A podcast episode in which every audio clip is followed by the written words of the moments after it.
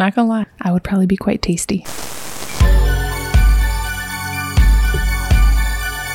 Greetings and salutations, and welcome to Hacker Slash. If you're joining us again, welcome back. Come on in and stay a while. If this is your first time listening, welcome to the party. We are a horror movie review podcast dedicated to telling you whether a movie is a hack A total joke, a waste of time. or a slash. Totally killer. Pun intended. We believe horror is for everyone, and as such, we're rating these movies with the perspective we've gained from our varying walks of life and the flavors of fear we fancy most. My name is Chris, and I'm your friendly neighborhood slasher enthusiast. This week I'm joined by the Superfly Space Guy Mac, Hola, muchachos. the Gore Lover Alexis, Hey everyone. the Cowardly Creeper Ryan, Hiya. and the Scream Queen Paris. Hey, sweets. Come on and step right up and grab it while it's hot, folks, because we have another two for one deal for you this week with an old versus new episode. This time we're comparing a gritty 70s exploitation film to its remake by the same name. Now, Alexis lined this up in honor of one of the original film stars, Michael Berryman, whose birthday is coming up next week. Well, next week as this episode releases. Happy birthday, Michael, you legend. Now, before we get there, we have to stop some follow up. We do have to stop for some follow up, Chris. Uh, so recently we reviewed a film called Fright Night, and you know it was a pretty mixed bag here. Slash, I was the only one that hacked it, but I believe that Ryan may have been on my side. Ryan, were you able to watch these? I haven't yet, but I have faith, Paris, that you know my hacks well enough to, to judge me properly. But also, you like vampires. I know that's true. Uh, yes, okay, that is that is the one thing that is a good uh, disclaimer. I do like vampires, and that's because I've seen one movie with them in it. So, and it wasn't Dracula. And how do you feel about Colin Farrell? I don't know who that is, so I feel real, real neutral. All right, wonderful. Well, we asked our friends on Twitter how they felt about either of these films, the 1985 version or the 2011 remake. And actually, the 1985 version won by quite a bit.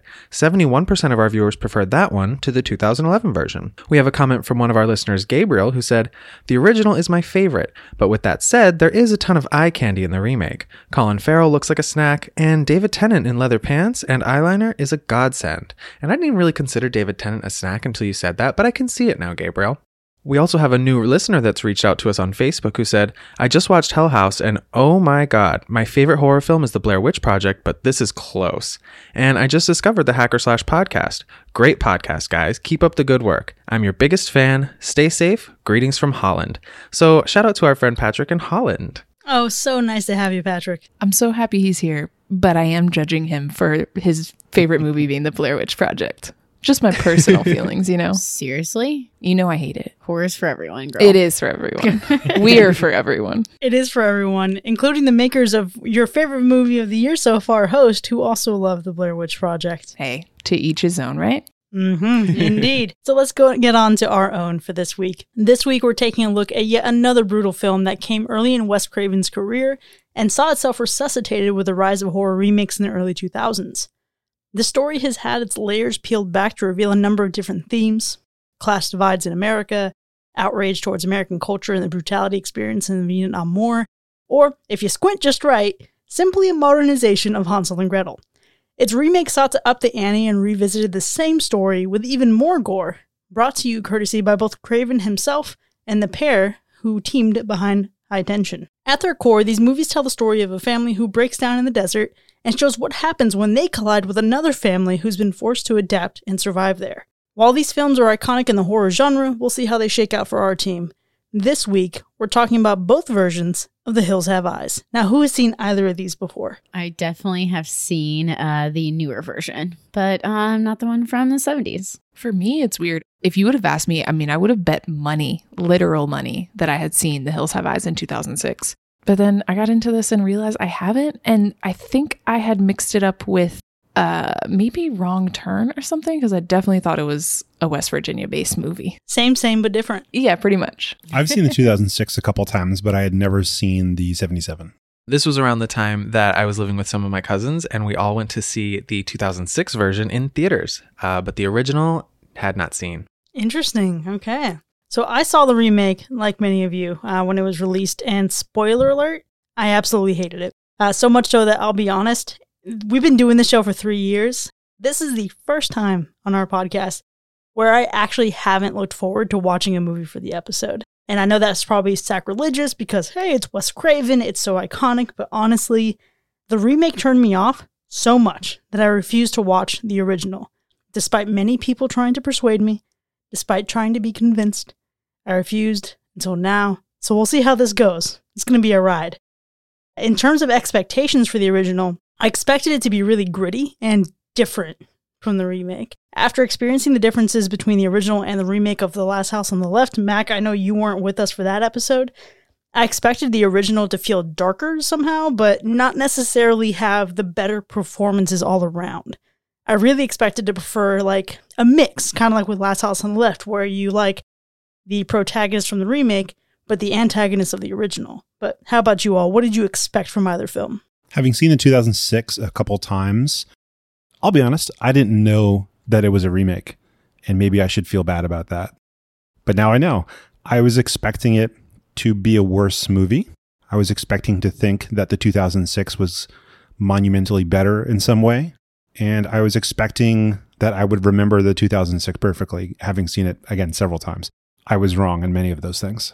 That's so interesting because I feel the exact opposite. I felt like the Hills Have Eyes, Wes Craven, this 77 version was going to be so amazing. So my expectations were like super high and you have you have Michael Berryman who is super famous in the horror genre. So I really thought that that was going to I mean, pivotal movie, pivotal characters and I just thought like I was like, okay, cool. Like what is this going to be exactly?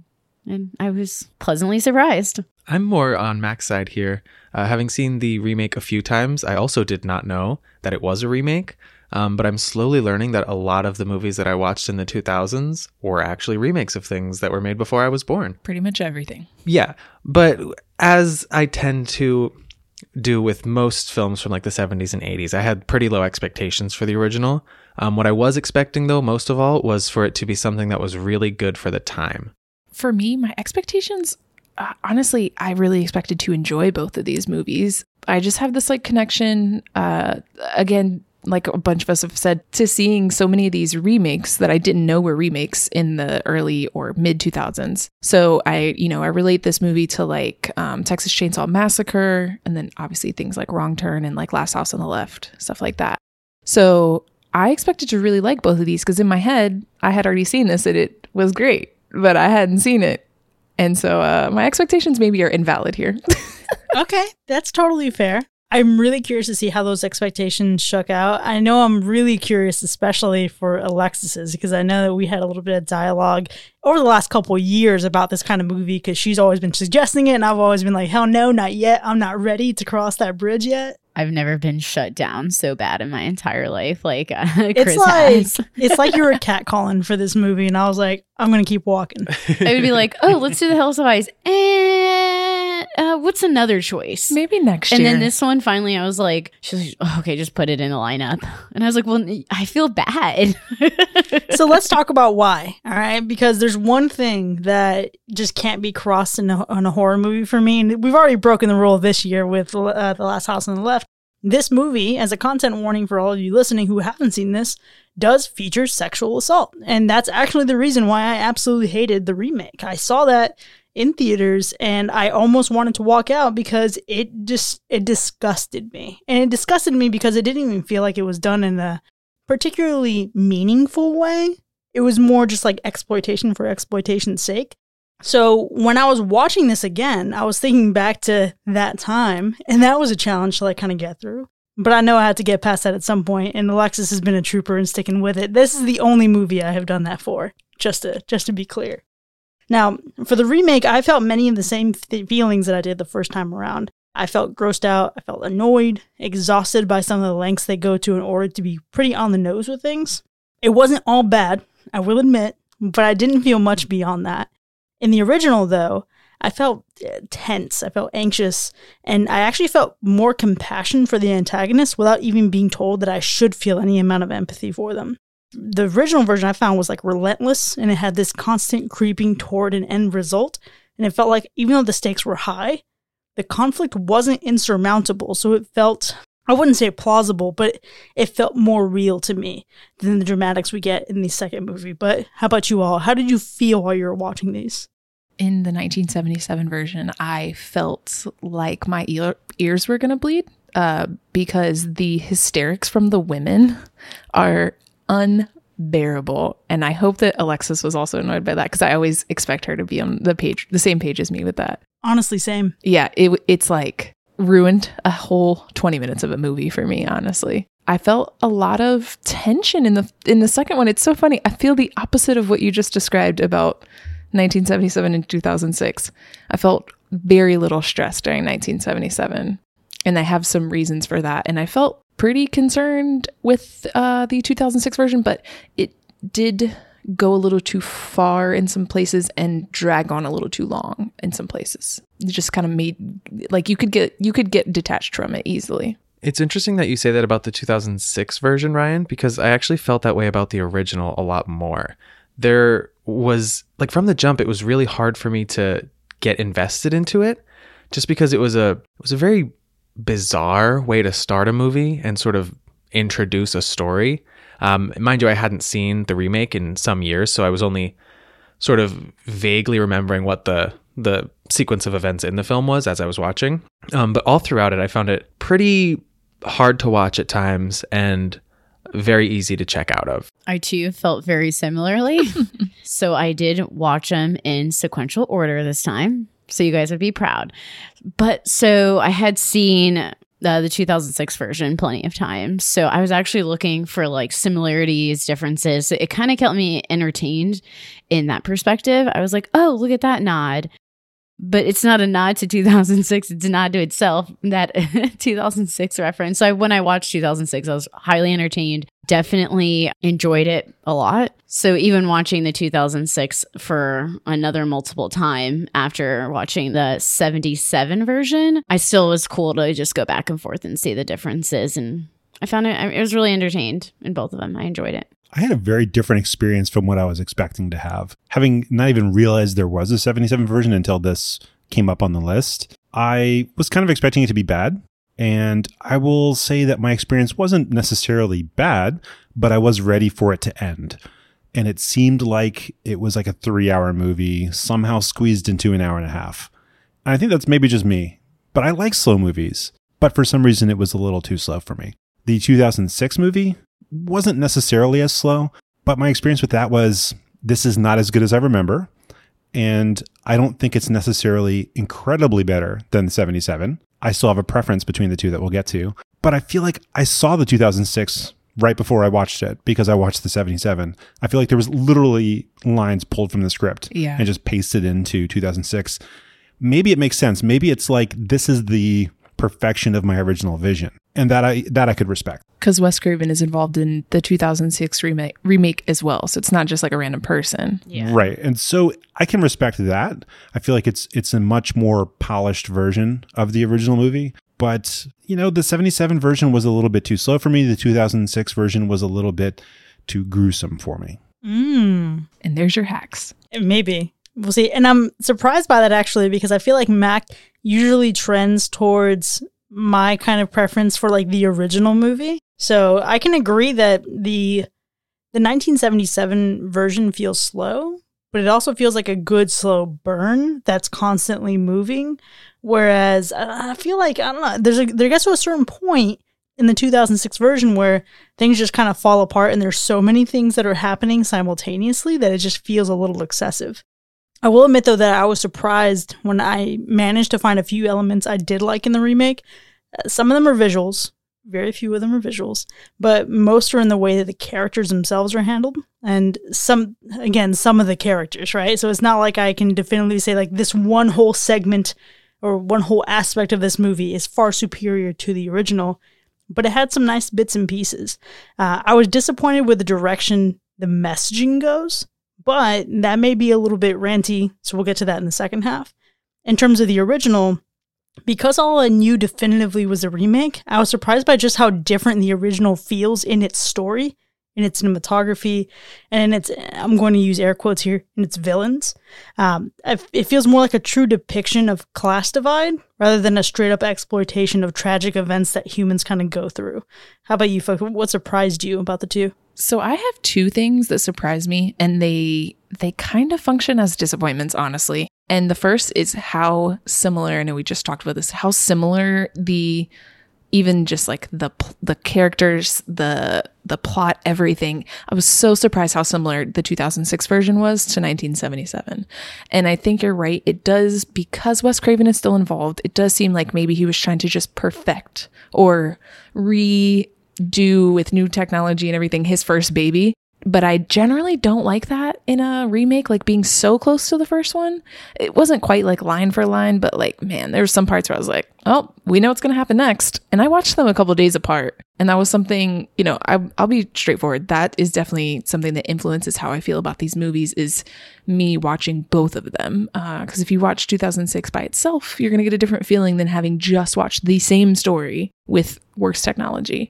Another thing that disappointed me that I was actually really excited about and let me down is the special effects in the 1977 version. I felt like they really had a chance to have people that are different that look incredible. And to me, aside from one character, I felt like I was watching people that just like rub dirt on them or something. And I, I, I, don't know. I just really had an expectation for them to look a certain way, for them to be mesmerizing in a way. Cause like I love those old, like practical, I mean, I guess all makeup and stuff is practical, but those, that old type of monster makeup is what I kind of expected to influence this. And it right. didn't for me. There has never been a better time for Paris to point out a bad wig.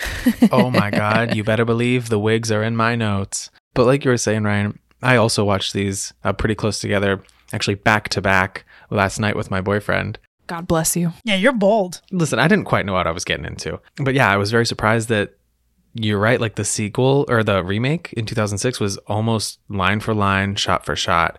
Um, until it gets to a certain point where it deviates pretty considerably, um, which surprised me. And then the other surprise that I had was how I was surprised with how difficult it was for me to get my footing in the original you know, we're introduced to like the the main family of characters. And it was maybe halfway to three quarters into the film before I realized like what everyone's relationship was to one another, like who's dating, who's related.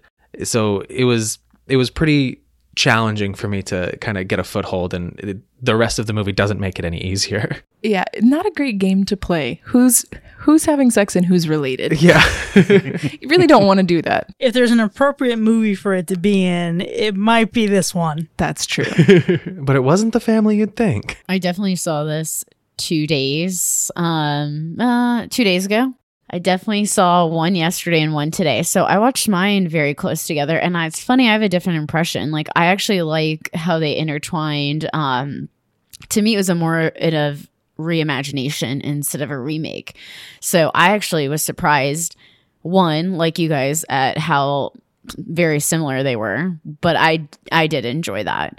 Um just to go along with like the makeup i think that's what surprised me too is i i saw in the 2006 version these like very like you know i could imagine this was what happens after like a nuclear explosion like something crazy like looking and and i didn't get that in the first one. So i was like surprised at how like caveman they looked like. Yeah. Yeah. And they did rub a lot of makeup did rub a lot of dirt. As far as how they actually did it? Yeah, yeah. wes craven said um or someone on the cast had mentioned that she looked so pretty that they had to keep rubbing dirt on her face. So that's probably why Can you just imagine they're they're applying the dirt and they're like, no, she looks prettier. What's going on here? You have to pass pass the threshold of dirt to become grosser looking. Are you saying you like dirty women? No, I like freshly showered. Everybody, every human should be freshly showered all the time. All of the time. As soon as you get out, you get back in. Well, basically, as soon as you leave, you just start getting dirtier. So as soon as you feel that you know, that certain level of dirtiness, get back in the shower.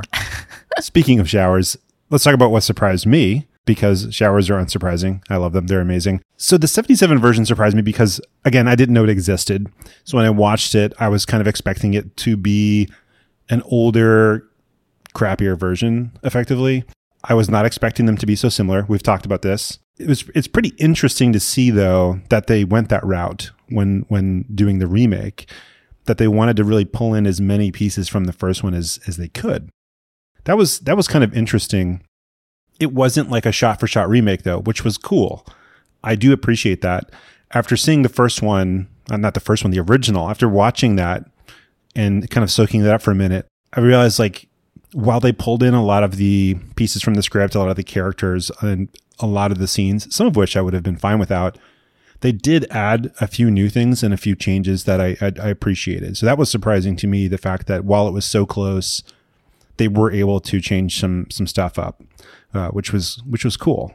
I am surprised that Michael Berryman's character was shown so heavily in 77.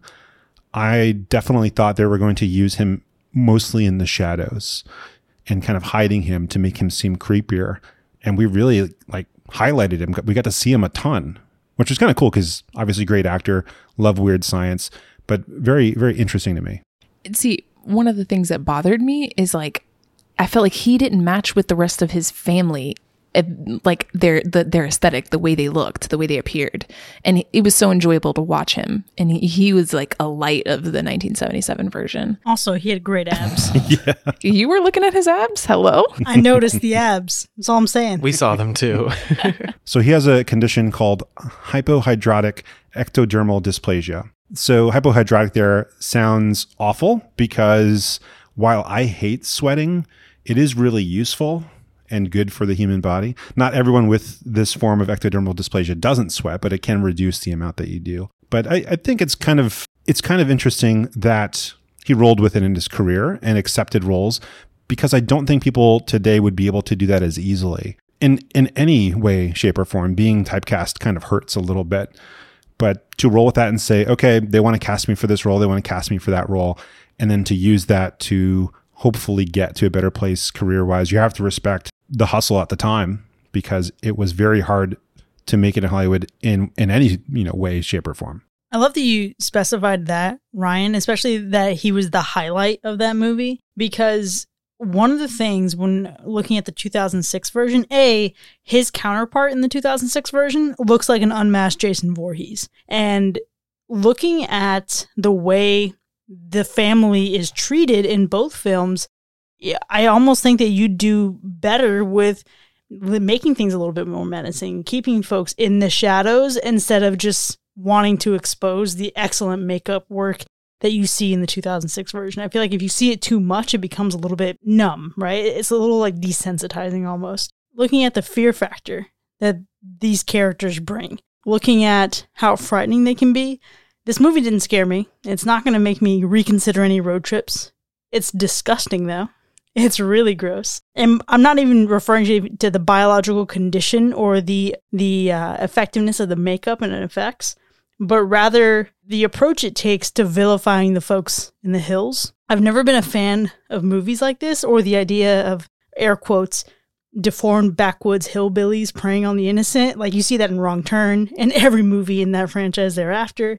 And I think Tucker and Dale versus Evil kind of counteracts that, right? So it takes like these two guys who are just trying to have a nice time in the woods and everybody assumes they're something totally different. And realistically, like there are families who are, you know, products of inbreeding and oftentimes they need support.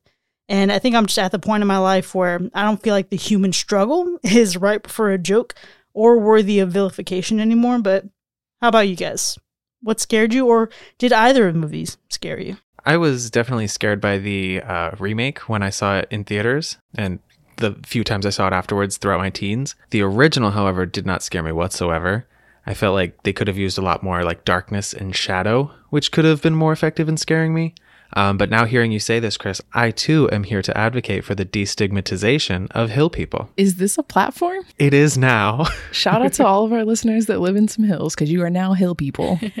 Yeah, if it was a little bit, if it, it could have been a lot more menacing in the 77 version. Um, and I think I got, the, you know, when they're talking on the, the heads, the headphones, the, uh, the radio. sorry, I'd never seen one of those before in my entire life. What are those things? Girl, you watch Stranger Things. Oh, yeah, that's true. Same, same. same, Just same, older. and same. Yeah. just No, bigger. same, same, different color. That's it. it's the same thing.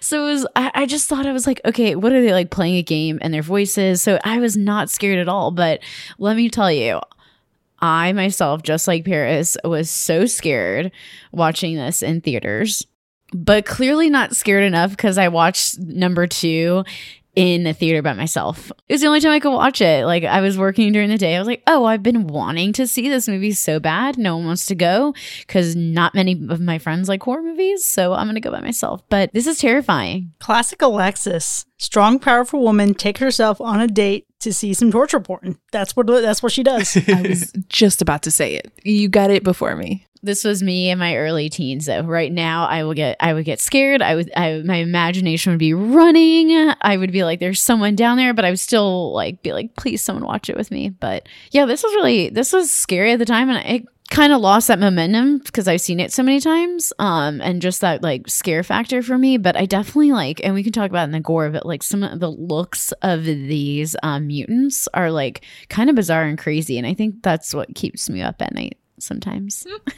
Alexis doesn't sleep much. Too many horror movies. Pretty much. I, re- I really wasn't scared. I think these are not like uh, the, these don't instill that like realistic fear. I mean, there's some realistic fearful things that happen in this movie in both of these movies, but it doesn't, you know, I'm not worried about going on a road trip. Although I haven't driven through a desert before, so maybe I'll feel differently if I try that. But there's definitely some tension in the second one. And again, this is a thing. I, I feel like the tension is partially ruined for me because I just saw the same story from the 1977 version. So I, I think I can uh, I can see the tension more than I felt it for what other people would feel if they were just watching the 2006 version. 1977 wasn't scary, obviously. Correct. it was not scary, and neither was the 2006. For me, at least, neither of these was very scary. I just don't feel that this is a threat that I should be concerned with. And I've driven through some country roads in the southeast before. Mostly, the the horror that you might imagine is running out of gas in the middle of nowhere. Then again, there's not many gas stations in big cities either, which I always found strange. We have a similar issue here at the ocean front. Actually, yeah, you have a good point. In downtown, you just can't get gas. Stresses me out. Right. So if you are like riding around in a manual transmission, it's It's horrifying me. already. If you don't get good gas mileage because you have an older car, maybe I'm just scared of repeating my trip to New York when I was driving a uh, late 90s Saab. Maybe that's what I'm really afraid of running out of gas and not being able to drive. I am an expert at driving my tank on empty. Well, you shouldn't get that close. Like I know exactly how many miles I can go before I actually need to put gas in. It's not that good for your car to scrape the bottom of the barrel. You need to, as soon as you hit that halfway mark, just think about where am I going to get gas? Hey man, when you're poor, you're poor. Fact. Okay, grandpa. I'm not saying that's what I do. I'm just saying we should think about it because I've definitely seen that gaslight come on. I know what it's like. I'm not worried about hill people though. I don't think this is a thing, a fear that most people should have. In fact, I don't. Are there hill people in New Mexico? Is this a thing? It just seems like a weird setting. If we were riding around like the Appalachian Mountain area, maybe that's like an appropriate term. Would be hillbillies, hill people, etc. Or if we're in Australia, clearly. Well, Australia is a scary place because the real life stories there are probably scarier than the movies that they could make. Yeah, shit's going down in Australia. It's kind of like Florida, except big, wide open, and nobody ever knows that you're gone. It, it's still like Florida. It's like Florida, but as a continent. exactly. Bingo. And uh, more attractive people. And fewer New Yorkers. So it's interesting that, well, of course, Mac, obviously this wouldn't scare you at all. And I think when I look at it, I think part of the reason why I didn't find it particularly frightening beyond the tension that I feel in the original version is because it's something that you've seen before. This feels like a movie that's crossed with a bunch of other movies. And 19, the 1977 version in particular, Wes Craven actually paid a lot of homage to the Texas Chainsaw Massacre. I don't like the Texas Chainsaw Massacre. I like the remake, but something about the original just feels too dirty and sweaty and filthy and screamy to me for me to like really take it seriously. So I think when I look at this, the original does just enough to feel original, to feel different, but the remake didn't stand a chance for me at all. And I feel like the things it did do differently, it didn't do well enough or do differently enough to really cement it as an original product. But what do you guys think? Real quick, I just have to add, I felt like these movies smell so bad. Oh, for sure. Since you just mentioned the dirtiness, I very had significant amounts of thought about how these movies smell, which is strange. But to me, these are original. Uh, I feel like the 1977 one, I mean, it does feel like a cross between a lot of things we've seen, but I think they mostly came afterwards. It- it's kind of like something that we mentioned before where you can have some of the same elements but when they come together they make an original movie uh, to me and then i felt like the 2006 one is obviously a remake but then i really liked uh, all the parts that changed towards the end that were um, again another i feel like more original fresh stuff uh, in some ways not in all ways but i i would give it those points I can agree with that, Ryan. The original had a nod, like a very quick, brief uh, reference to some of the stuff that the remake really dives into deeper. Um, but like you're saying, this is a lot of stuff that we have seen before. It's just kind of scrambled up and presented to us in a different way. Um, I don't think either of these movies are particularly original, though, just because there's there's such a it's basically a genre now at this point like gross, sweaty, filthy, middle of nowhere, hill people. There's like a, a, a checklist that we can go through and probably pick off like 30 different horror movies that fall into it. But see, was was it a genre at the time? That's the question, you know? I don't know. I was born in 1990. I know. I'll give the 77 original version, if you will, credit for being original. The story back then in 77, you know, when it was released, I think was probably fresh and new and different from other horror at the time. I think, however, at least when I watched it, the 2006 was able to to convey more of the question of brutality when it when it was referring to the people that we consider victims.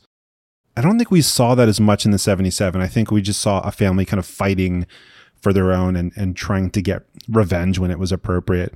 But I think in 2006, while we have some of that, we do get some of the feeling of this family is taking things a little bit far when it comes to getting revenge and being pretty brutal about it. You know, is it, are they the victims? Are the other people the victims? Is all of America the victim? I don't know. Everybody's dead. It's a good question. And that's where I think um, the originality for me comes into play because um, that struggle, those questions, that tension, um, the conflict reminds me something similar of Last House on the Left, which came before this in the original. So I see those kind of sort of concepts just like maybe um, a different setting.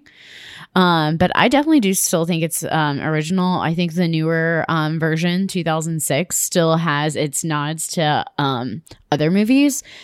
I get the same gritty film that I do from the Texas Chainsaw Massacre and you know, you, you dap into this like mutant nuclear energy sort of stuff, which I will admit is my favorite. Catch me on some Silent Hill, Chernobyl Diaries. Like, I, I don't know. Like, I'm like, oh, it's history, but it's horror. What about the Hulk? Oh, God, get the F out of here. Nucle- uh, nuclear energy, right? Okay, yeah, I guess so. I meant in the horror genre. Oh, that's right. That's right. that could be though depending on which if you're a kid watching it or not but yeah i definitely do think both are original Alexis, now that you mention it, I do feel like the uh, original feels less original now that I'm realizing it's the last house on the left on wheels. Yep. In the desert. I love that angle you bring up, Alexis, and it's really important when you look at Wes Craven and the commentary that he tried to bring like early in his career, right? We saw that with the last house on the left, you have America as it's you know, kind of emerging out of the 50s and 60s in the nuclear family, and you're expressing a lot of rage. And in this movie as well, there's a lot of rage expressed. And a nuclear family. When looking at the message that is sent, and, you know, Mac, you, you mentioned like, who is the victim here? Who is the perpetrator? Is all of America the victim, et cetera, and so on and so forth. Really, what those come down to is how they're communicated in the ending of each movie. Because the original certainly just like last house on the left it ends you in a very like jarring place with not a lot of resolution but the remake allows things to breathe a little bit more the original however i think kind of drives home that message even better of really who is the victim and what lengths will you go to for your own survival but how do you feel about the ending I was satisfied with the ending of each film. And it's it's odd for me because I didn't expect that I would be. I didn't have the fondest of memories of the 2006. I you know, it's something I had seen and I knew what happens in the film and I was just thinking, okay, it's just one of those mid 2000s horror movies and it's whatever. And then when we get to the ending, I feel like it was a pretty solid resolution. When watching the 77 for the first time, I I felt the same. Like I feel like we brought it to a close in a reasonable way.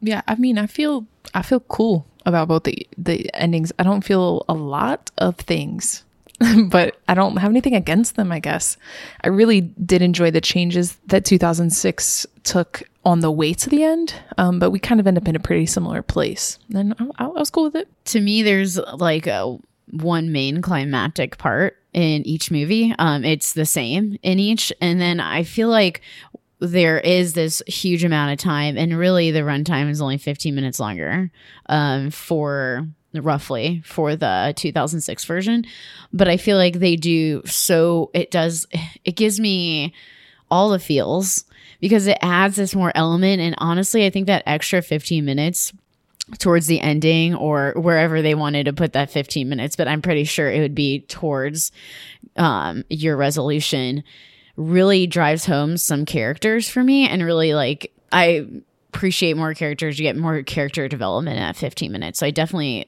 enjoy the ending of the 2006 N- 1977 it just kind of ended abrupt i was like oh uh, okay Classic Craven. Yes. So I was like, all right, cool. Um, and literally that's the only thing I said. That's it. yeah, I did the same thing, Alexis. I was actually pretty mad when it ended uh, the original, uh, just because it was so abrupt. Like it feels like you're on this roller coaster ride, and then they just slam on the brakes. But after like letting it simmer for a while, and by that I mean like mm, less than 24 hours at this point, um, I'm not as mad as I was, and it kind of uh, hearing you guys talk about it, it kind of helps me to appreciate that kind of an ending more. Um, it's reminded me a lot of Sleepaway Camp's ending, in that you're not expecting the film to end immediately, but it is, and you're left with a very specific image that's meant to convey some some feelings. Um, the ending in the remake, however, I think I think they made a few slight changes to a couple things, um, and I appreciate the result of those changes. I'll leave it at that. I think it's really interesting to look at the approach for both because it's Wes Craven having his hand and really tailoring it to the audience of the time, right? In 1977, he's trying to send a message and leave you with a feeling, whereas that's less important in the 2006 version. By that time, America has evolved from the moments of the 70s, and it's really just a completely different demographic. I totally agree, Chris, and that sort of would explain that having seen the remake a few times, it never occurred to me to consider the uh, the who you're supposed to think of as the antagonists to consider them um, as possibly victim. Uh, but since then, I've been able to really kind of step back and look at it and be like, oh, these really are just people at the end of the day. We're all just people doing things. And I think that's people who eat people. Yeah, you know, people's got to eat protein at some point. Unless you're a vegetarian, then you get it from other resources. But you know, hey, you do you. You eat what you want. No, it's not. I promise, I'm not advocating cannibal- cannibalism. I'm just making a point. You sure? I was gonna say, should we tell that for the people that were in the the cannibals in The Walking Dead? Like, eh, it's all cool. But there is that documentary of that plane that crashed in the Andes, and like the uh, student athletes or the young athletes had to start eating the bodies of the dead to stay alive, and that's just a scary situation you don't want to be in. It's that classic icebreaker question of if we were all on a stranded island together, who would be the first to go? I don't want to know the answer, and I don't want any of you to ask. Oh, I was ready. Yeah, of course you were. Is that a classic icebreaker question? yeah. Who would you eat first? Because I've been in a lot of first days and that ain't anything I've ever answered. It is. Oh my gosh.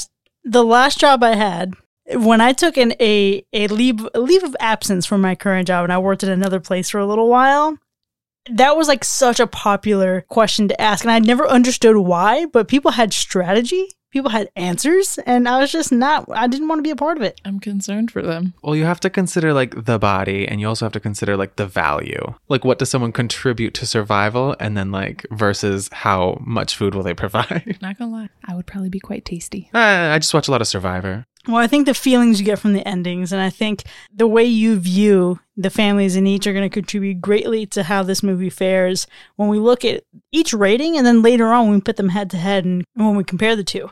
Now, before we get to our scoring, Alexis, for the original, what's our body count? We have nine deaths, and there's some halves in there for you that Ryan will elaborate on. And what about the 2006 version? Baby, we got a high number at 16. I was so happy about this. Honestly, it's like, how do you even get 16 in the same story? You just kill more people. I know, I love it. It's just the brutality. You pad the numbers, that's how you do it. And Ryan, How about our animal report for both movies? Look, I'm going to be real with y'all, okay?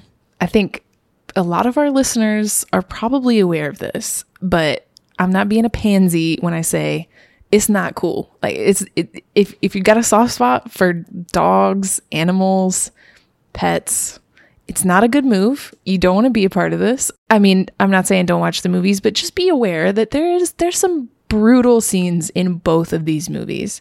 And um you just just keep your guard up, you know? I'll be your mental support. That's good. Thank you so much for giving our listeners that warning. I will say that at least there is a very good boy in both movies that you can root for. Oh, such a good boy. Now let's go ahead and start getting into our ratings. Let's start with the 1977 version.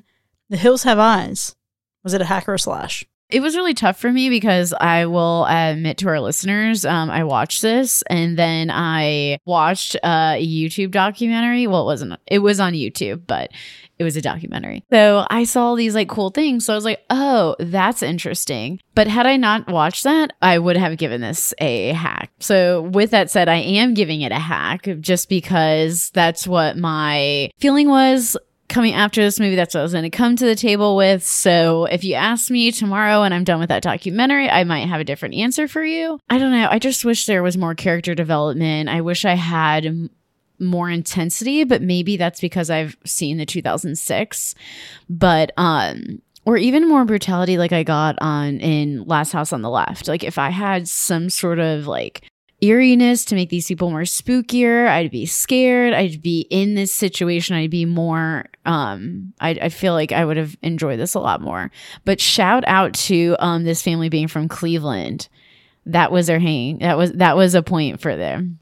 Yeah. This movie doesn't take place in the Midwest, but for sure, 100% of the events that transpire are certainly some Midwest shit. Alexis, I have to stand up with you in appreciating and respecting the fact that you are rating this movie solely based on the movie itself and not allowing like supplemental materials to influence your decision. Um, because I feel like if a movie is going to be a slash, it has to be able to stand on its own. You don't have to know the history or the backstory or the making of in order to enjoy it. Um, and this movie did not meet that at all. This is definitely a hack for me. It was painful to watch. There were a few times where I was like, is this the worst movie I've ever watched for this podcast? Um, it did not scare me. It was painfully goofy most of the time. I hated every character. I didn't like a single one of them. They were all annoying to me. Um, there was way too much that was shown in broad daylight where I was like, is this, how is, how was this ever scary? Um, and it felt like having seen the remake, uh, previously, it felt like when you go back on like your favorite TV sitcom and you watch the pilot episode. Oh my God. Where it's like, everything's like pretty much the same vibe, but like everything's kind of off and like not quite there because they haven't found the rhythm yet. So this felt like the pilot version of The Hills Have Eyes. And if I was Wes Craven, I might wish that this was just gone from the face of the earth. That is a bold statement. I don't know that I wish it gone from the face of the earth, but I'm also going to hack it. The makeup was trash in the 77 version, and not just compared to 2006, but compared to makeup that existed in the 1930s, I think. It was still bad. The wardrobe that we had on our mutants or hill people or the locals in the area, I guess I'll call them, was so weird and cheap and I don't know why they chose to do it that that way. I just was not a fan. So makeup bad, wardrobe bad, sound in this film was really painful. So however they filmed, wherever they filmed, having to redub later on. Still, the dubbing was not very good. It was it was it was hard to listen to. So those three things alone, I think, earned it a hack in my book. Aside from the horrible pacing, in the 2006, it's not a shorter movie, but it feels like a shorter movie, which is wild because it's longer, and this somehow feels like a longer movie because the pacing is so wicked weird. So yeah, it's a hack for me. So I'm going to completely agree with those points that you that you brought up here. The sound, the visuals, the pacing. I'm going to add to that the characters, the racism. There's nothing that I enjoyed in this movie except a bit of Michael Berryman, and it didn't even come until about halfway through was the only thing. I was watching this movie and I was sitting and I was thinking, there's got to be something that I enjoy here and it was truly nothing. Um, and I feel like that's really harsh, but it is what it is, and it's a hack. All right. So so far we have four hacks, and some of these hacks are honestly more brutal than the movie itself. So that's pretty interesting. Yeah, true. Oops. So the original was unlike anything I expected, and need I remind you again? I hated the remake when I first saw it, and have been avoiding this my life up until this point. I I expected sexual brutality to the degree that we got in the original Last House on the Left, because in my mind it was like, all right, Wes Craven did it once, you don't need to fucking do it again. Additionally, this is his second movie ever. His first movie was Last House on the Left. The second movie that was done technically in between this and Last House on the Left was an adult film about incest. So there you go. I expected it and it didn't happen. I expected a tasteless depiction of villains that would detract from the central theme of the movie, and that didn't happen. And some of the performances leave something to be desired, but ultimately I fully get why this movie is as highly regarded as it is, and I even felt emotional at some some spots in the right ways. And as jarring as the ending was, I loved it. I'm not a huge fan of the final message that we're left with, and we'll talk about that more in the second half uh, when we step back and look at the whole story. But overall, it's a slash. All right. Like this movie is all that I needed to see from the remake. So the remake I struggled with and I struggled with it so much. It was exceptionally difficult to like walk into a movie I knew I hated and try to not only view it objectively as a movie again, but actively seek to assess it for like its quality as a remake when you're watching this compared to the original that came before it. And it's a movie I didn't even expect to like. There are a number of things I strongly dislike about this movie. So, especially like the inciting incident that really starts the action going in the camper. And there are things I enjoyed. And I, it's really hard for me to admit that, to let down my guard a little bit, be vulnerable. There are things about this movie that I like. Now being 30 instead of like a teenager when it comes when it came out. I appreciated the fine touches that were applied to a few of the characters, and I liked the approach to the beginning and how it separates itself in that way. Ultimately, though, the movie falls apart for me in the third act, and there are a few too many things I dislike for it to be completely redeemed. So the remake for me is a hack. But how about you folks? The 2006 remake of The Hills Have Eyes, when Wes Craven tried again, was it a hack or a slash? So, uh, like I said, I had a bit of a hard time watching kind of the same movie, watching the 2006 version. There are some small changes, and then, of course, towards the ending, we get a lot of change. And I would say this movie pretty much lost me halfway through, like right at the halfway point, when I was like, this is the same thing. And it, it just, while it was better, I was just like, I, I just am so sick of seeing the same movie. And then it went towards the end that Chris hates. And I enjoyed that a lot. And it really brought me back in. There are a lot of things that are imperfect and a lot of things that are good in this movie. It, it, it really has a lot of both. And I really struggled with what to say about it and I consider this a slash only because it is a not a hack. I know that sounds crazy, but hear me out. Like it's I can't hack this. It's not bad. It wasn't really my favorite movie. Like I I I'm not like stoked I finally saw it and like loving it and you know stuff like that, but it's not a hack contrary to Chris's belief. So uh, th- that's where I'm going to stand. I'm going to stand with my slash, just knowing that it's a soft slash. Um, uh, mine's a full slash. Uh, exactly what I expected. Um, I don't know. I just, I just like this whole. I think it puts me in like a crazy scene. It drops me in in this place where you don't know what's going on. You have this like crazy stuff, and I don't know. I just, I mean, there was one scene in particular is really hard to watch, and it's all in this, you know, airstream. So I think I'm one claustrophobic, two like trying to help everyone out. So I did feel for that scene and I thought it was a little too much, but I loved the brutality in it. Um but I also like, you know, saw. So I love that sort of stuff and not the when I talk about brutality is some of the scenes where the mutants are getting killed are my favorite.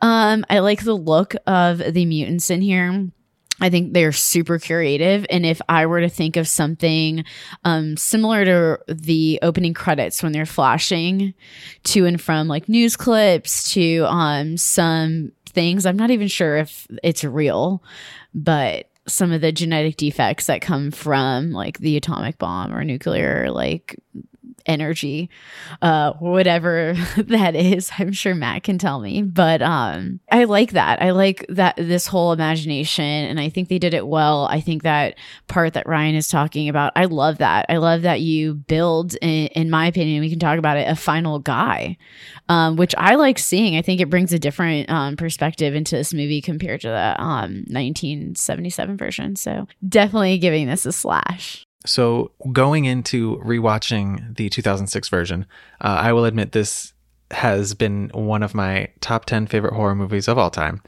Uh, now, it is no longer in that top 10 uh, for a few reasons. One, watching the original right before it really tainted my experience, um, but also it hasn't aged as well as I would have hoped. Um, and there are a lot of things that didn't make me feel the way that they used to make me feel. Um, but a lot of the characters I found to be more relatable. There were actually a few characters I was rooting for in the remake.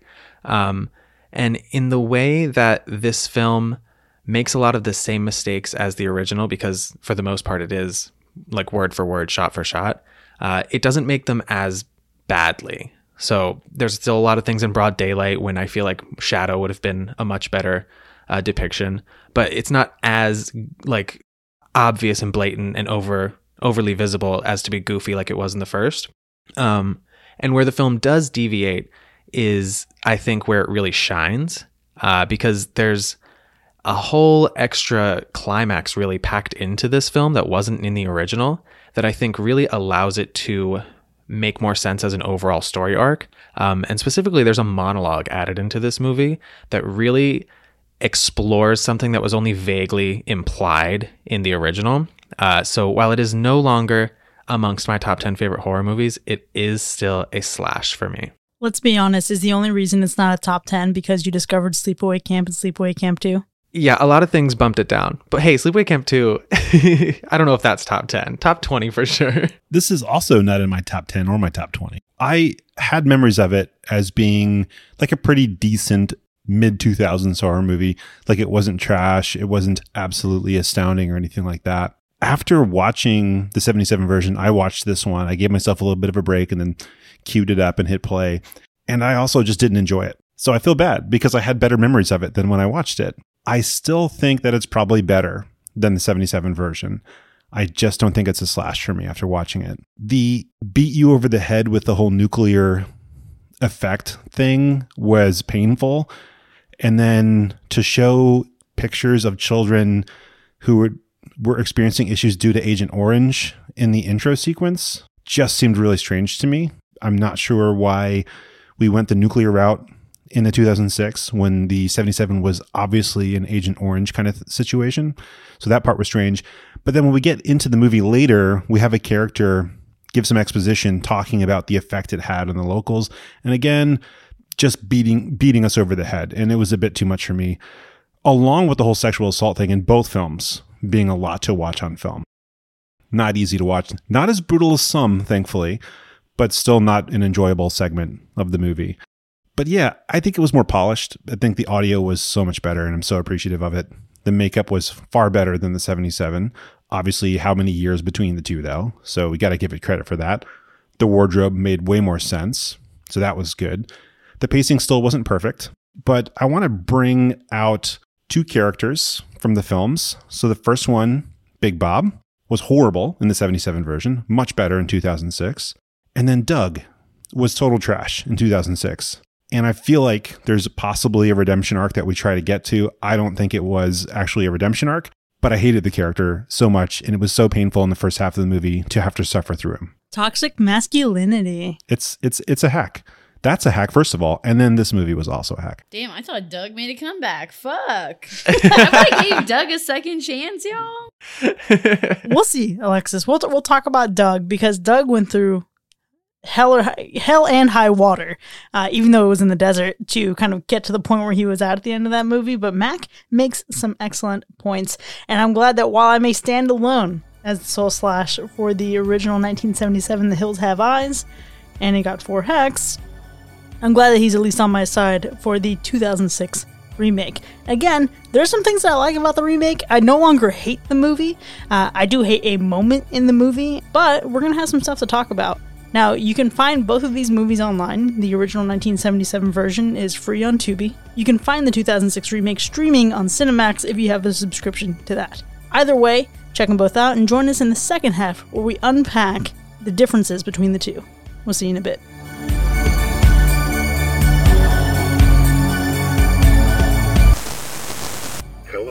Travelers. On the road to where you're going, don't forget to plan time to stop, relax, and recharge. Hannibal Hills is a beautiful, cozy bed and breakfast in the charming hills of New Mexico, and the perfect place to hit the brakes on life and really soak up the environment. Wake up to a fresh, homemade breakfast, explore the beautiful rocky countryside, and clear your head. And join us for dinner. We can't have it without you. Plentiful parking is available for RVs and campers, and we truly hope you stay for as long as possible. So stop on in to Hannibal Hills, your new home away from home.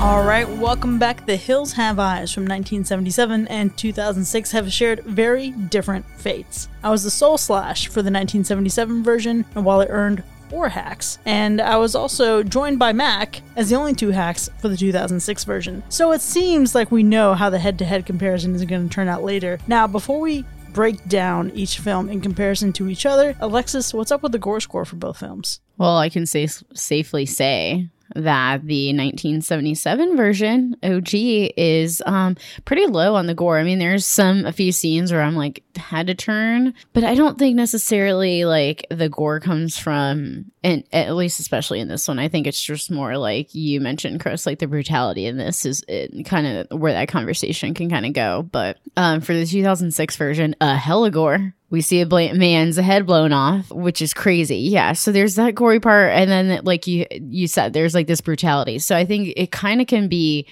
I don't think they're gore and brut- I mean, I think you could talk about them in the same sense, um, especially since that can be a reason that would turn off someone from watching this movie. So I'd love to hear your commentary on that. But slightly before that, I'd love to hear. I know that, in my opinion, deaths were kind of lame in uh, OG version. So I'd love to know just in general between the two what everyone's favorite death was.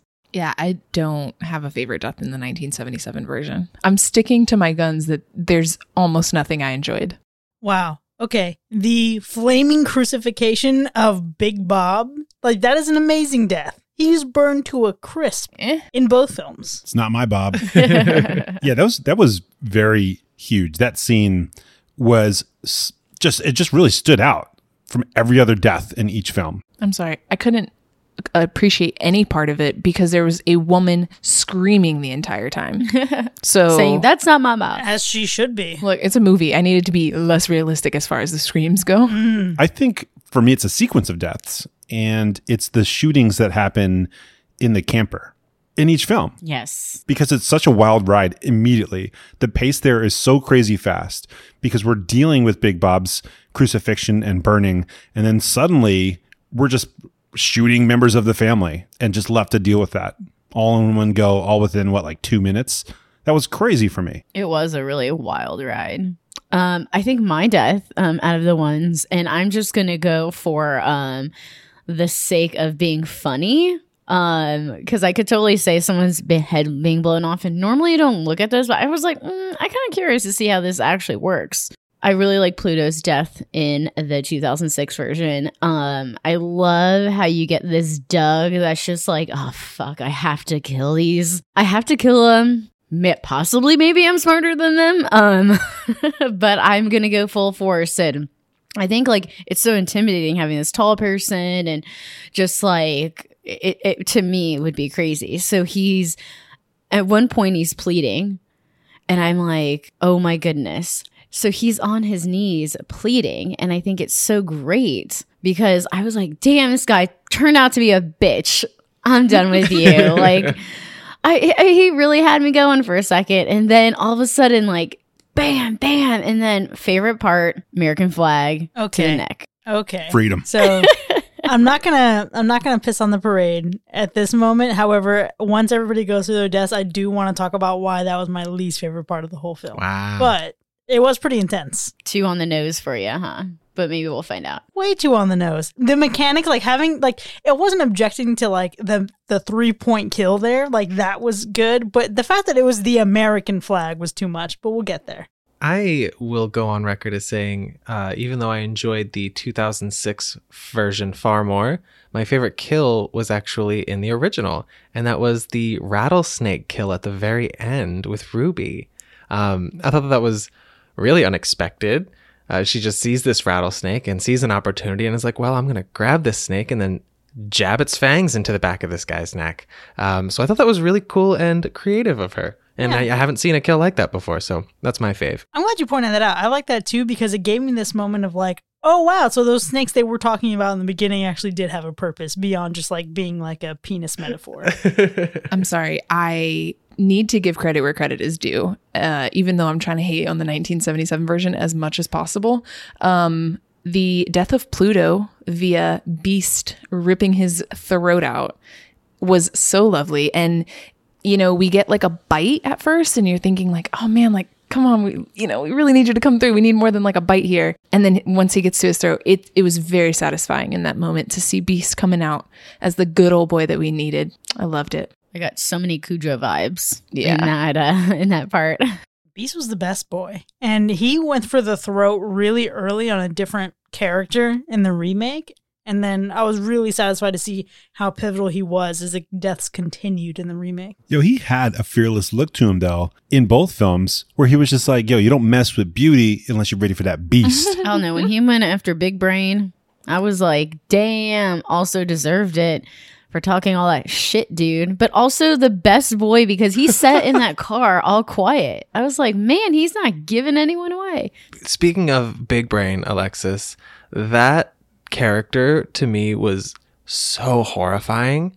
Just sitting, especially because he had that like long, extensive monologue. So, like, in a way, you're seeing this like horrific uh, person who has had God only knows how much radiation and uh, other things going on in his life to make him that way.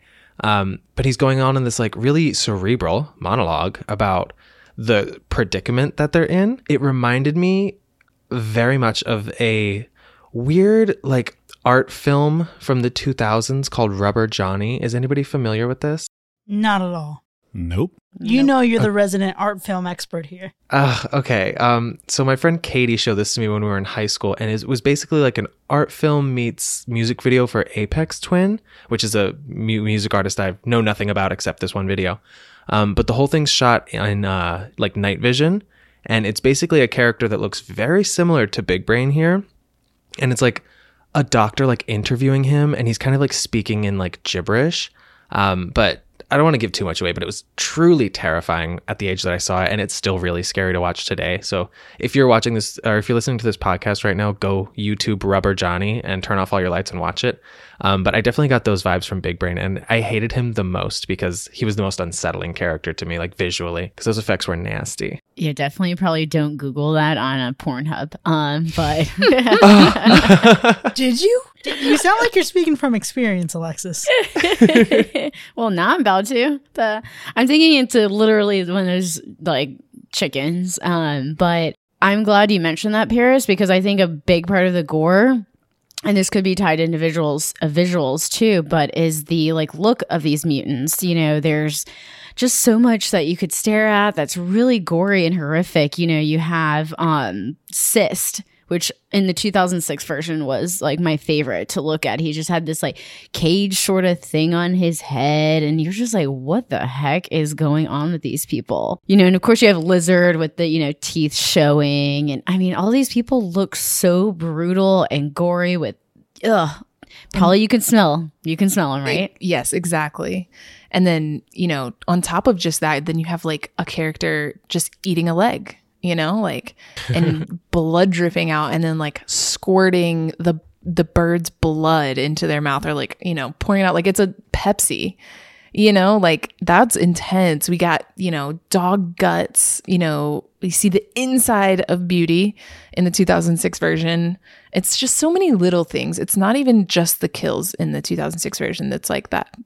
I mean, pretty pretty gory. It's a pretty gory movie. It is what it is. This you kind of know that going into The Hills Have Eyes. And you're right. So it's not like a saw kind of. And I always, I will always tie everything back because I think that's where it's like zero or saw. Mm, Um, Zero or Terrifier. or Terrifier. That's the real scale. Pretty soon it's going to be zero to Terrifier to Terrifier 2 scale. Oh no, I'm not looking forward to that. I don't want it. I know. And I like this version because you get a lot of those different elements too. It's not based on a kill. It's not based on this, you know, torturing people, you know, to get this like gore out and get this feeling um from the audience. But you do get that in the second one. So uh hold your hold your britches on that. I know part of this is, you know, blood and guts and insides of dogs being, mi- mm, you know, missing, or, you know, sometimes your mom being eaten in this movie, you know, which is kind of terrifying. But I know there's a level to this that's a little bit more serious. And I don't know if that's something that, like, Chris, do you want to talk about? Because I know this is what definitely, like, turned you off from this movie. Yeah, I think one of the things that you were talking about earlier in terms of like the brutality of the movie and just how much the ante is upped, one of the things that was a pitfall for me and why I hated the original was the unnecessary addition, right? So, like when we look at the assault scene in the Airstream camper in the original, it's, I mean, he's like laying on top of her. If you squint just right, you can just pretend it's not happening. Right? Like it's not something that they dwell on a lot. Like you know what's happening, but it's not anything like you get in the last house on the left. So I was pleasantly surprised by that. But the extent they go to in the remake to not only just like have it happening, but also have it happening in the background. You can see like some hip motions and then to see what happens with Lynn's character. It's just seemed kind of gross and unnecessary. And I still cannot think of a single good reason. In the last house on the left, in both versions of that, I could look at both of those movies and think like, okay, but I, I get what they're trying to do. And this one I just couldn't. I can't think of a single reason to defend it. I don't think I'm not going to come in here to defend the scene, but to me it's it's the brutality of these people that are left with nothing and this is the way they're living. They're they're eating people. Um that has a certain amount of weight to it and they're not necessarily going to treat those people well while they have them before they kill them and eat them. And like, I definitely didn't enjoy that scene. And it also happens to come in around the part where I was kind of sick of seeing the same story. So it's just about halfway. And I was just like, cool, it's worse. I'm kind of ready to tap out anyway. So it wasn't good timing. Um, and yeah, it's not enjoyable, but like, I understand and I feel that if this family was stuck in the desert in these situations with these things against them, um, having to live the way that they are, that this is a pretty realistic uh, representation of something that might happen if a woman is found in a camper by herself. Unfortunately, I don't disagree, but I think the threat of it would have been sufficient. Simply the walking Not in of the two Craven. characters, apparently. If they just walked in, he pushed her back, he undid the belt buckle, and her screaming then caused people to come to to the camper, I think that would have been sufficient. I don't think the action itself needed to start or happen in order for that threat to be realized. yeah, it's just that exploitation film thing. I think like we kind of know these lean towards exploitation, and that's a part of it. Uh, unfortunately, I also feel like a part of the fear in that scene was that there was really nobody coming to help her despite her screaming because there was so much going on with like Big Bob being crucified across the canyon. Uh, and that's what made it scary because it was like they heard her screaming, but they weren't acting. So she was really uh, on her own in that moment, which made it more impactful for me personally. and then they had that uh, coordination of the timing over the radio in the 2006 version, which was like Yeah, even exactly. more frightening. But then in the 2006, they also added, and I feel unnecessarily, the um, breastfeeding moment with Lynn. which is more so the like the point of excess that I was referring to. Exactly, Chris. I totally feel it with that breastfeeding moment, partially because Lynn was uh, our girl Allison from Hocus Pocus. And I did not need to see that happen to her. I didn't need to see it to happen to anybody, but I have a soft spot in my heart for her. So that really was, I was just like, oh God, oh. It felt almost like, I don't want to say as bad as the first assault, but it felt like on par with that same level of like violation. It was rough. It was definitely rough. I don't think it was unnecessary. I think it was necessary to make a difference between, I think Wes Craven might have been thinking, you know what? I didn't make them scary enough. I didn't make them what I wanted to. So I'm going to do that. Unfortunately, it came at the expense of other people. Um, but yeah, that's how I felt about it. I will tell you guys what he thought once I'm finished with the documentary. That's the thing. It's like I totally get wanting to raise the stakes and up the ante and like make these people more menacing. And I understand that. I don't even disagree with the idea of having it, but it's it's just as Max said, it's the way it's shown and then the excess of the breast moment when she comes in and it's just like it's like a long stretch of something for shock value that I just can't really get behind. But I know you guys were talking about the I think Ryan you mentioned this the timing on the radio in the 2006 version. I don't understand how Ethel didn't hear him screaming now from the same damn camper because he says now and then it explodes. It's a couple seconds. How does she not hear that? Honestly, there are several logistical things that are uh, a little questionable here. It's almost a little bit weird in the 2006 version because the radios are like a really significant portion all the way through. And then in 2006, it kind of seems like they're like, oh man, I can't think of how to do this without using radios. In this part, let's use radios again, but the rest of it, we're not really going to use the radios.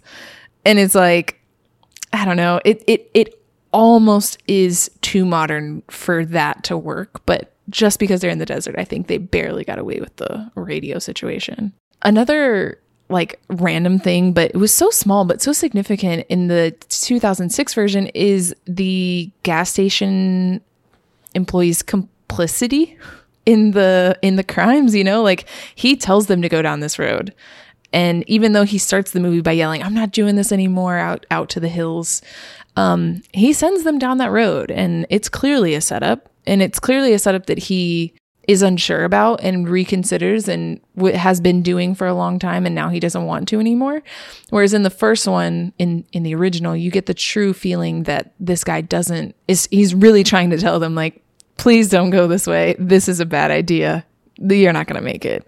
Yeah. and so there was, that was one thing that was a big plot difference in these two that just came out really fast not a big not a big conversation about it but it made a big difference For sure. And that's a that's like small kind of deviation that I can appreciate. I did like in the original that his gas station is called Fred's Oasis. So that was super cute. And I dislike that they call him his character's name in the remake is Jeb. It just seems like let's just give us the, the most stereotypical name you could think of for a middle of nowhere gas station attendant. It just kind of bummed me out. But I do like that it gave reason to Beauty exploring the gas station, whereas that is inconsequential in the original, where aside from like Doug just being like, something's fishy around here. But how did you guys feel about like the differences that that kind of lays out for the story? Obviously, Fred is no longer Papa Jupiter's dad, and the gas station attendant is just kind of complicit in, the, in these crimes, as Ryan was saying. And then you also get like the spikes when they go down that road and everything. It's just a different feel, totally. Oh yeah, that was a straight up rip off of Wrong Turn. They felt much more coordinated. Yes. And I feel like I'll take that over them fighting in the car and then it just being like, oh, we got into a car accident. Like that was so unrealistic. I threw the map in the air. To be clear, yeah, the dad being thrown off by like, what was that? When it's just a plane, like you know, like th- there are planes around, and it's just you can't, you couldn't live in Virginia Beach, man. You couldn't live in Virginia Beach with all these jets going around. But there was also that rabbit in the road. no, that dad driving in the beginning was so shitty. My boyfriend and I laughed so hard at that. Um, but really, starting from that first gas station scene, it set such a tone in the original where this awful family just spills out of their camper and really just starts invading this man's space in a way that I was like, ew, stop. Like, control your dog. Um, stop using that man's water. You don't know like what he needs that for. And they just felt like they were really imposing all over his whole uh, job. And they were also super rude to him. Uh, and then in the second one, they were more reasonable and more like, you know, like oh we're just going to use the restroom and like like what normal people should do and behave um, so it made me like the family a lot more whereas the original it started off on such a bad foot with the family where i was like yeah you you guys can die and i'm not really going to care The family being that way is actually super intentional. Uh, when you look at the fact that Ruby is talking in the beginning about how she's starving, and Fred's like, "I know you're starving, but I just can't do this anymore. How? Why'd you guys rob a PX? Things like that. It really raises the stakes of establishing the situation that she's in, and then the family gets out of the car and they're like, Hollywood, and I want a cheeseburger. How far to the next cheeseburger? It just really establishes the stark difference of the two classes. The haves and have not. I had some trouble with the differences between Fred and Jeb because in the first one, Fred obviously can't deal with it to the point where he's going to try to kill himself. And then Big Bob stops him, of course. In the 2006, I just don't think it was dealt with in exactly the same way. I feel like we missed out on on so much of the of the OG's character. Fred really seemed like he was having some trouble with the fact that this is all his fault and this is his family and he's really responsible for it at least genetically or, or in some way genetically only half of it was his you know his genes but he was really dealing with with the guilt and was going to off himself and seemed kind of surprised that this ex cop wanted to stop him from from doing this. And then he's killed which of course is kind of sad because you have to feel for him in a little at least a little bit. You kind of feel bad that he has to deal with this guilt while at the same time kind of condemning him for doing what he did. But in 2006 getting your head blown off in i assume that was the outhouse that he was in is no bueno and i don't think it really added to our empathizing with him at all I agree. That did take away from the story, especially now that you pointed out. Because when he is brought back into the story, you know, in the middle of the night, Fred gave us a lot. And there was a lot of feeling and a lot going on. And then Jeb is truly just drunk in an outhouse. And so it it yeah, it doesn't have the it doesn't have the richness, that's for sure, in in those parts. Just a further reminder that nothing good happens in outhouses. Yeah. Two things happened. Alexis, you were right to avoid that on your trip. Thank God. So, Alexis, you mentioned earlier that one of your favorite things visually, even like in terms of the death, was the American flag, right? And I feel like the difference that you get in Jeb and Fred kind of sets up this difference of this isn't just like one family experiencing one singular tragedy that has just kind of evolved over the years and like this one guy is is bearing is like bearing the weight of that guilt.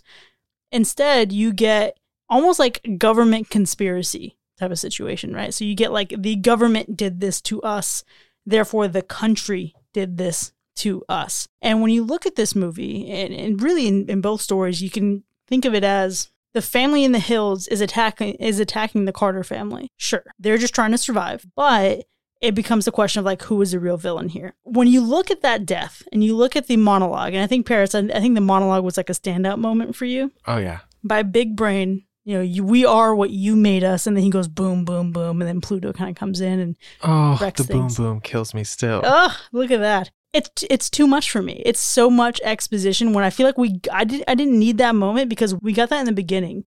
We got that with the test footage. We got that with that like travel back to the 50s and look at all the experiments that have happened. When you look at that kill from Doug, it becomes less about like two families just trying to survive and it goes back to that class war. You have Doug who's dressed as business casual on a road trip for some reason. He's selling cell phones. He's like a man of means and he can pay for things. And then he kills Pluto and then sticks the American flag in his head. And it's like the American conquering. It seems way too on the nose for my taste. At that point, I was not thinking that deep into it. I think I was just like, oh, interesting. And I think I was still trying to put together, and I think when I've seen movies too where they've done these like test sites, I was like, okay, was this a test site that like I think I was asking myself a lot of questions, which might have been plot holes, or maybe they just were questions I had because It's fair. I mean, like Area 51, right? yeah, I don't know. I just like all that. Like, I think it's super interesting. So I don't think that's why I wanted to know more uh, on that side, like um, exactly what what happened. I would have been fine with a flashback too, guys, for a whole incident. Do you want a prequel? yes, I do. Ooh, I would definitely watch that. I'm with you a little bit, Chris, in that the American flag was a little eye roll of a moment, um, especially because they sort of preface it and they build it up as being like, Big Bob's a Republican dad, and and um, He's a Democrat. He doesn't believe in guns. yeah, and Doug is yeah, Doug's a Democrat. Um, and then Doug like comes out on top, and I was kind of like, "Mm, okay, like I wasn't super excited about rooting for Doug, um, but the the climax really kind of lent itself to being like, well, I did enjoy all of these kills, so I guess I'm Team Doug. Don't forget, we also have Big Brain singing the Star Spangled Banner. Oh yeah, That right whole- as he's introduced, so it's just more to more to be together there. so unsettling. I hate it to this day. While it is unsettling, if you go back to this whole thing being about class warfare, it makes a lot of sense because he can be a proud American and also be a victim of America. Big Brain. Indeed. Okay. Big Yeah, brain. he was patriotic. He is patriotic. He loves it, right? They love America, except for what has happened to them because of their their testing and neglect and everything. But it is really a good story, I guess you could say, aside from the fact that the family wins in the end. They all should have lost, to be honest. But yeah, I mean they're they're fighting between classes. You have the wealthy versus the poor, and the poor seem depraved because they're having to do what they're having to do to survive when they've been destroyed and mangled and everything. And it, what they're doing is is not cool, of course, by anyone's standards, but they're trying to survive the best way that they can. And then we get this family come through who's at at least in 2006 they're somewhat decent unlike in 1977 when they kind of seem just really trashy for the most part. In 2006 though doug is pretty trash. Just saying. He's trash. I hope you guys see that Why are you so strong against Doug in 2006? he literally cursed out his own wife and her father And looked at his wife's sister. and looked at his wife's little sister so yeah pretty trash Yeah, he's trash, but I, I thought his I thought it, he he made it come back. he made a comeback in terms of surviving but not as a person Ooh. But maybe he's gonna grow. No, I feel like he could have cared less about the baby, and he wasn't gonna go find the baby. I have to be honest. I think we're giving them all a little bit more credit than they deserve, considering they're still being watched. They definitely didn't live. They lived in the movie, but they did not get home. that's true they don't have a vehicle I guess we had to just check. We had to check the credits for the sequel. I'm just saying, like, uh, they were, there's clearly more families in the 2006 version, and they're still there and we'll hunt them, and they still don't have a way to get home. So, Yeah. When you look at Doug, it's really interesting how he goes from being like this cool, suave, macho guy in the 1977 version, and then he's just emasculated every step of the way, no matter what happens in the remake. Uh, it's hilarious that Lynn tries to make him wear a hat, and he's like, I don't want to wear a hat. I'm wearing, okay, I'm wearing the hat. You see, I'm wearing the hat. And she's like, ah, don't get, don't get that tone with me. Um, one of the things though that really bothered me, and Ryan, this goes back a little bit to what you were talking about with like how smelly things are. There's that moment in the camper, and he's like lighting up a cigarette, and they're discussing how like Lynn doesn't know that he smokes, and uh, how Bob is gonna be upset, and he's like, "Fuck, fuck, Big Bob, and fuck your sister too." It's like, okay, one, you're a jerk. Two, why do movies keep ignoring the sense of smell as if no one's gonna smell cigarettes as soon as they open that door when they stop? very good point. But it's still like the even the logic of this guy, like just thinking about that, like why would you do that when you know they're gonna smell? Like if you're trying to keep this a secret, why would you do it? because you know that as soon as they say something to him, he's going to be like, "Oh, whatever, dude," and he's just going to walk away. Because Doug is trash. Exactly. Instead of being like, "Hey, this is an addiction. I'm so sorry that I haven't dealt with it in the way that I thought I could, in the way that I told you. okay. Wow, Mac. Sorry, this is a high stress situation, and I needed a cigarette." So evolved. no, he's just going to be like, "Whatever, Big Bob, whatever, man." Okay. So I will admit that that was definitely my least favorite part of the movie. Not only in terms of the the plot and and Doug's character, but it just kind of like ruined this visual of like it broke the fourth wall. Like these people don't even consider the sense of smell. What What about you guys? Was there anything that stood out in a positive or negative way visually about either movie? While we're on the topic, Doug getting trapped in the box with the bodies Ah. was disgusting. It felt like I was in that box. And he was, he did not give up on kicking that thing out. And like, I think sometimes in movies, people will like try to hit something three times and like, if it doesn't open, uh, go well. And he was like, nah, I got to get out. And that, that moment for me visually was just like new and I loved it. It was scary, like, and just, just so gross, so smelly, so gross. Ryan, I also loved that scene where he's trapped inside that little box. Um, particularly the the wide shot that they did, where you can see the baseball bat bouncing on top of it as he's trying to kick his way out. I thought that that was just like a beautiful, like well filmed uh, little sequence there. Um, but for me, the best visual element is the nuclear test village in the 2006 version. Um, because you really just get to see like a little kind of like time capsule of a time where things were really odd because you have like these mannequins that are like all smiling and happy and there's children everywhere but there's obviously like radiation and decay and all this like dilapidation. Uh, so i thought that was a really like a great setting for that climax to take place. Um, and then like as you're seeing all these uh, like perfect little mannequin faces you're also seeing like a lot of the characters that still live there including those two precious little children who when doug walked in the little girl says, Mister, will you play with us? And that just like broke my heart there for a minute because she was so sweet and she was just like a child. And it really helped to humanize uh, these characters that are, you know, maybe considered less than human by some. I'll give least favorite visual element to uh, 2006 Brenda uh, holding a pitcher of tea with her nasty bare feet. I didn't even notice that. What? Yeah, that was it was horror. Yeah, really added to the foulness of this movie. Ooh. It was around the same time as the uh you know what Freud would say about your obsession with snakes, mom. Yeah. Mm. Very uncomfortable comment that nobody would say to their mom. So not only does this movie smell like sweat and dirt, but it also smells like feet. Yeah.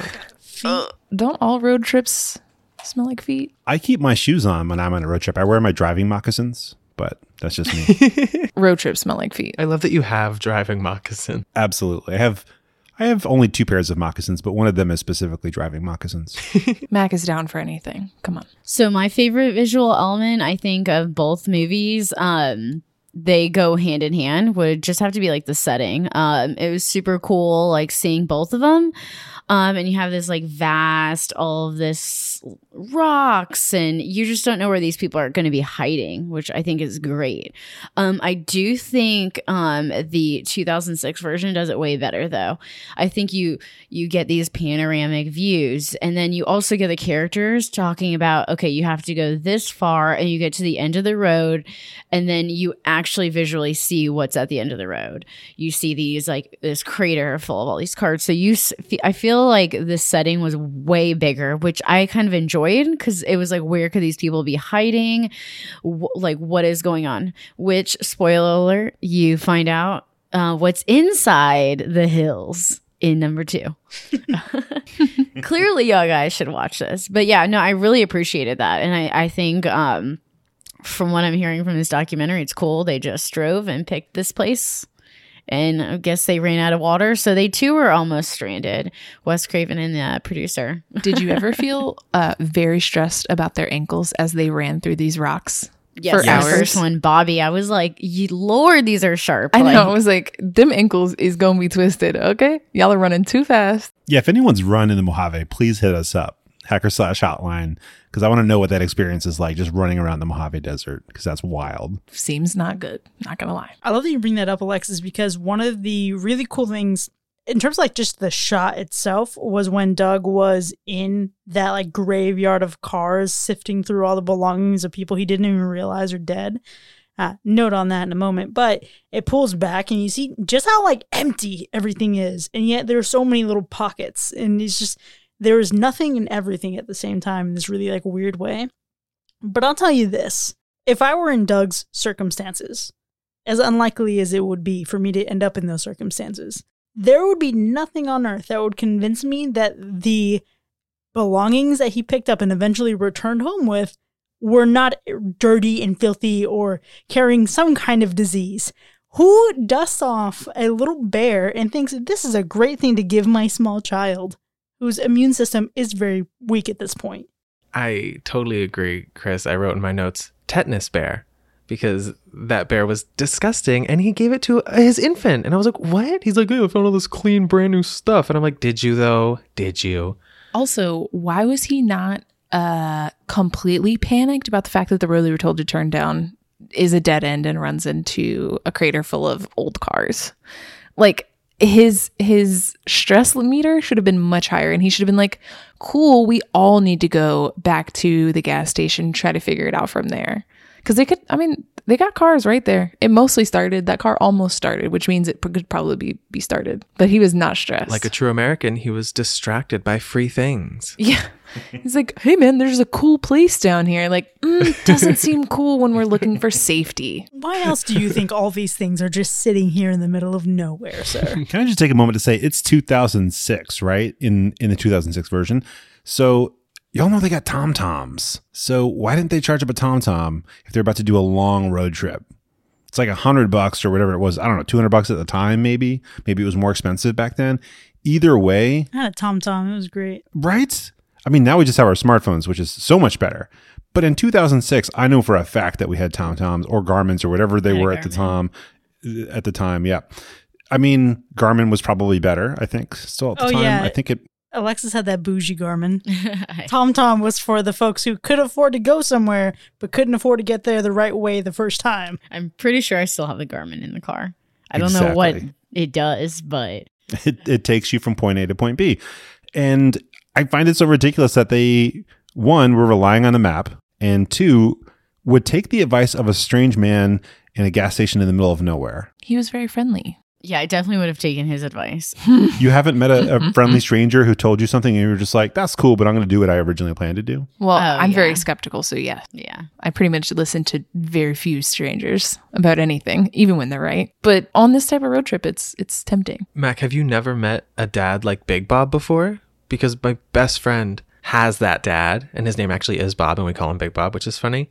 Um, and that dad does not believe in a GPS system, So true. like staunchly. Such a good point. I feel like this family was definitely like, let's make this like an adventure and just use a roadmap. Because sometimes out there, you, I have shitty service on my phone, and one time had to actually use the map on the Apple. Well, I I use uh, Google Maps, but and had to shrink it and find which way I was going. I was like, okay, cool, it's still going the way I'm supposed to. I don't have to turn around. So I was following the blue dotted line, probably. to really round out the uh, visual experience that this movie was, I have a brief checklist of horrible things that I had to see in this movie. Uh, one we mentioned before terrible wigs in the 1977 version. So bad. Truly just hard front, dry, dusty. Just like, I don't want to know it's a wig, you know? And if I know it's a wig, at least like give me what I need to convince myself it's not. Also, the uh, twink in the 1977 version that played Bobby. At one point, when he fires a gun, he definitely has a hand double, and it turns into this like hairy, like butch man's hand, even though he's like the tiniest little boy. What's a twink? oh, a twink is like a blonde-haired, blue-eyed, like smooth, young gay man. Is that you? It feels so derogatory. I was once a twink, but no longer. I've aged out of twinkdom. I'm uncomfortable. it's not derogatory, don't worry.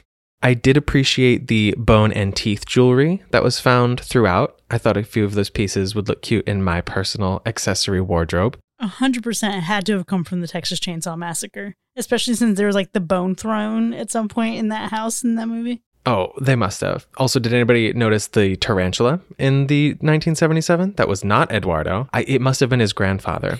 this is a legacy acting tarantula family. The final thing that was really just the most annoying and jarring and boring and tedious to me, besides this list, was the collective 10 to 15 minutes of footage of a German Shepherd running through a rocky canyon.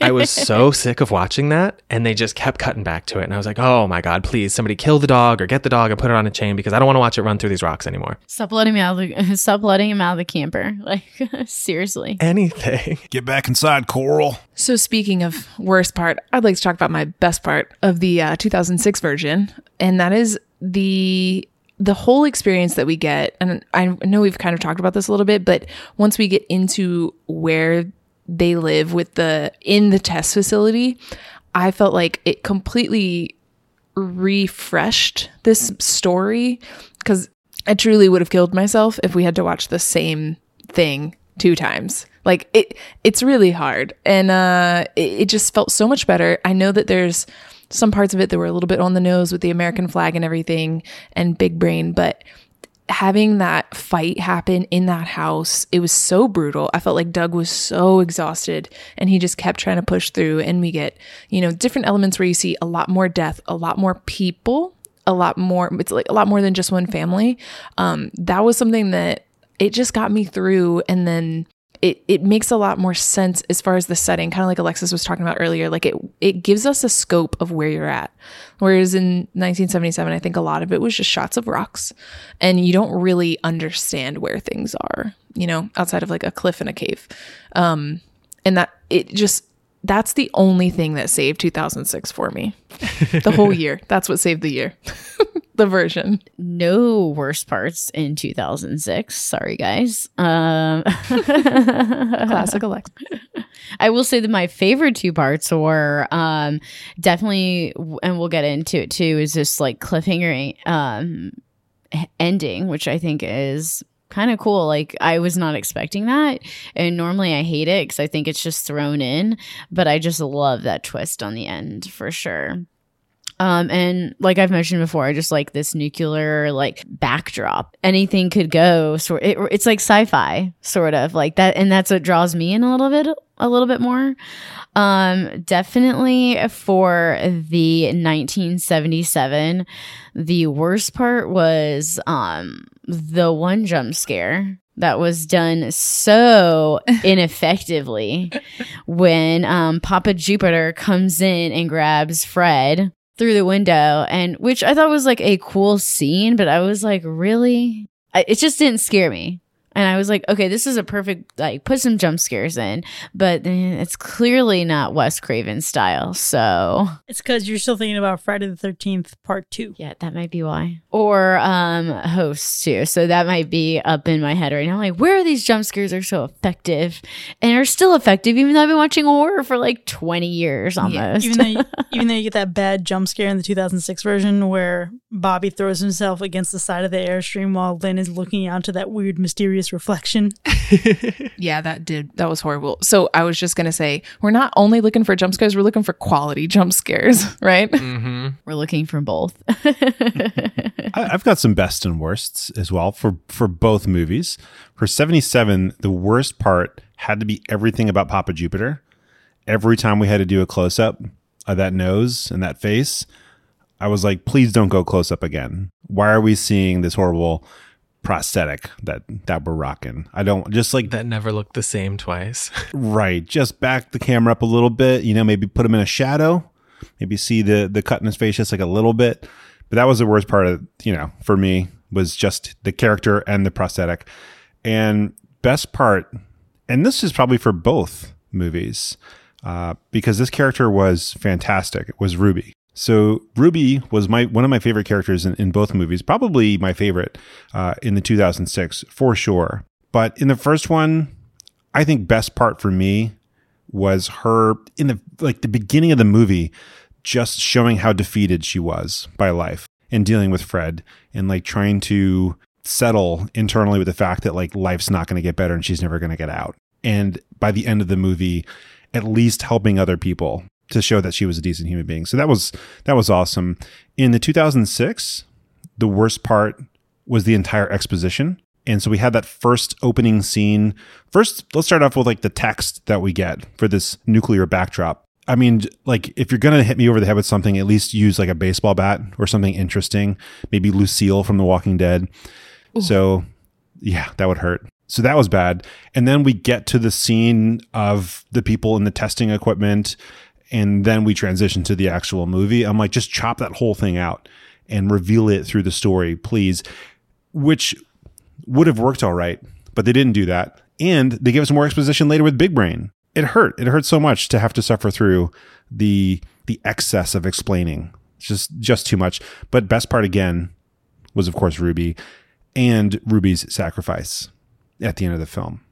Absolutely fantastic. So redeemed herself in both cases as a decent human being and probably better than every other character in the film as a human being. Yeah, Ruby and Beast for sure were the real MVPs of both movies. Yeah, Beauty and the Beast, I think, were actually the best characters, and then come the actual humans. you know, I did like Ruby, uh, especially more so in the in the 2006 version. But you know, for me, the characters of Ethel and Bobby were the real pain points slash highlights for me.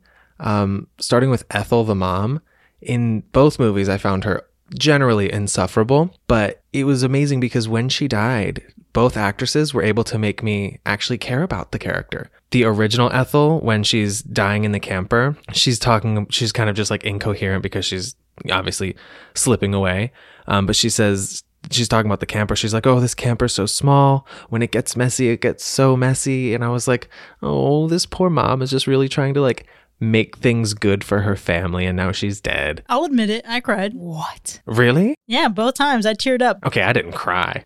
Here's the thing though. A mom dying in any movie I can't I can't take. I can't do it. Yeah, that's fair. Chris, would you agree that in the 2006 it was an even more impactful performance when she was dying? 100% superior actress. Yeah, the way she was like cold and like quivering and just like trying to like be strong for her family while also being like can you help me cuz I am dying. Um that like really tugged at my heartstrings in a way that I didn't expect the character to be able to do. Um but then when it came to Bobby, the original Bobby, awful. Truly a useless character to me. Why didn't he tell anyone that the dog was killed? Didn't really understand that. And then he proceeded to just kind of make bad choices and be ineffective for the rest of the movie. Uh, but then in the 2006 version, Bobby's played by the same actor who was in Easy A, which is one of my favorite movies. Um, and I didn't remember him being in this, but he played the character in such a way that it made so much more sense and it kind of clarified what the original character was intended to be and intended to do. Uh, so I feel like he brought much more heart to the character and a sense of realism that I would be willing to give like best performance of both films to that character. Interesting. Not bad. Not bad. I would say that I agree with the take on Bobby. Bobby in the original, I felt good about, and I even appreciated his emotional confession about beauty. But then he just goes to being hysterical and borderline flamboyant in a way that I didn't really understand. So his performance just tanked. It fell off sharply after that moment. But I want to go back to the ending because we're talking about just how strong Ruby was. And when you look at the two endings in general, you have in one movie, you have Doug just being purely brutal and resorting to the same level of brutality that the other family has shown him. He's conquering. And then in the remake, you have one of them sacrificing herself to save the other family. How do you guys feel about the message that either of those movies send? I don't have a lot of feelings regarding that parts that part of the ending, but I know I I enjoy what they did, I guess, in both of them. Um they took slightly different turns. Um and then you can you get a little more exciting kill uh with like the snake and stuff in the 1997 version and then they go into you know standing as a family together in the 2006 version and there's some small differences but I generally just kind of felt like like not that I expected it but this is how it was going to wrap up and it's you know the only thing that really could have been different is that everyone died all together in both it made a lot of sense the 2006 version has that perfect amount of doom that the whole movie had Now that I'm looking about back at it, Chris, I never like thought to think of those differences. Um, but I do feel a little bit more warm. I think in the first one. Yeah. Um, so I'm like, oh, okay, like this girl Ruby, you know, she's helping. Like these people are clearly caring, and it's just, you know, that was just the way she was raised. But clearly, the way you're not, you're the way you're raised isn't the way you necessarily need to come up. But I think like since I had only seen 2006, that I was like, where the hell is this brutality? Where is all this stuff? So I was missing that. So I kind of maybe had missed that message in the first part, but um definitely in 2006 if you want to go on this like you know class um issue and this whole like you know america thing you got we had going on i feel like no kidding. And i didn't write this in my notes but because i was like uh, i'm not sure if i'm but I just felt when he was like walking up to his family, it was just like this sort of like Captain America, the music they had in the background was kind of Yes. weird. It was like, oh, look what I achieved. It wasn't like a kind of like a build up and like a you know, okay, you're really you're allowed to have your emotions released now. Is kind of more like a victory kind of like music in my opinion, which I thought was very interesting now that I'm like, like thinking about it and looking back.